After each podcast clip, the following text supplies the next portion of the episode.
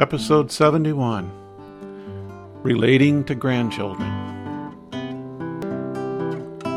My grandmother never talked to me. Oh, she talked at me, and she did that sparingly. She died when I was probably in my 20s, and I can honestly say we never really communicated. I remember her as rather severe. I'm sure she had led a difficult life. I mean, she bore ten children and raised them on a Midwestern farm. How difficult could that have been? I think it would be hard to underestimate the problems. These were the days of washboards, cob fired cook stoves, tub baths, and outhouses. Maybe that's why she didn't have too much time for me, and perhaps other grandchildren.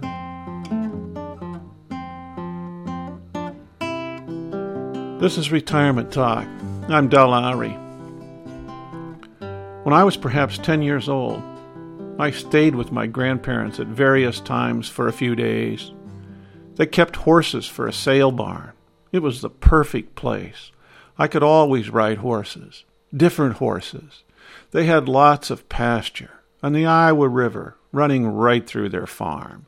They milked cows and had a big barn.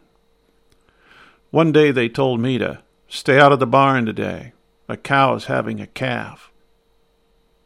Of course, after breakfast, I went directly to the barn. Up in the haymow, I found a place where I could look down through a chute where bales were thrown and had a perfect view of the birthing process.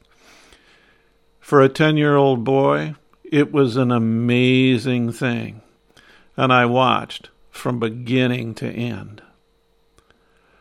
At lunch, I couldn't keep my secret. Over meatloaf and mashed potatoes, I described in detail what I had witnessed. I remember my grandparents remaining absolutely silent. They didn't tell me to be quiet, nor did they encourage the story. We never talked. I smile whenever I think of my colorful description how did they hold a straight face? I know I painted a pretty graphic picture. The relationship we have with our granddaughter today is the exact opposite. She's 12. We talk. We talk a lot. She talks. We talk. We listen. And recently, she has learned to listen also. She asks questions. During our last phone conversation, we talked of profanity in the halls of our junior high school.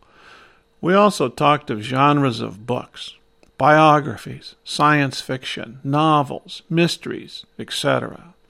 I'm not sure how long we will be able to continue to communicate, but I hope it remains part of our relationship.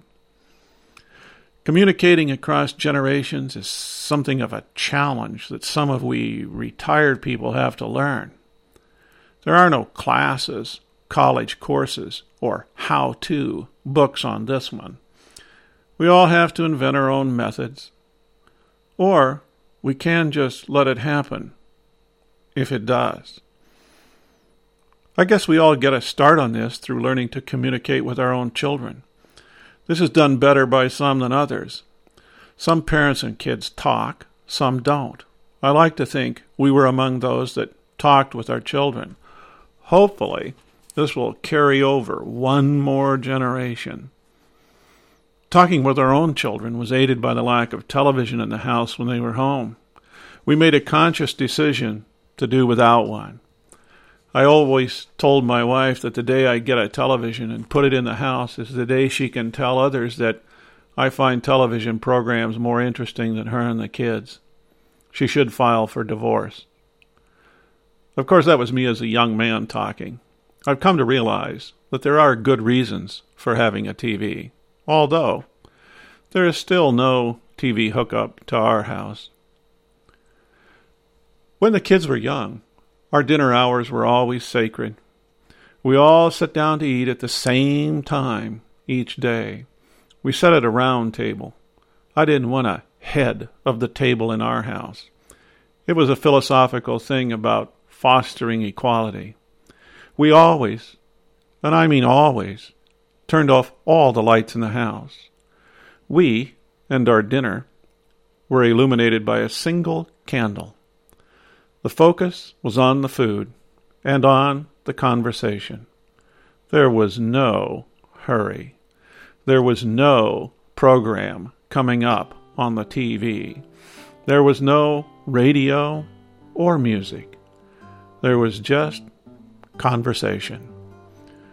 With grandchildren today, I wonder about continuing to be able to relate. They're playing computer games at age two.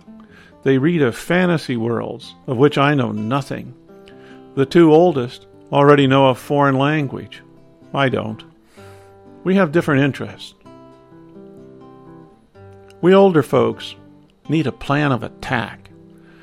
Perhaps it is just a plan for staying in touch via email, cell phones, Skype, and a webcam, or podcast.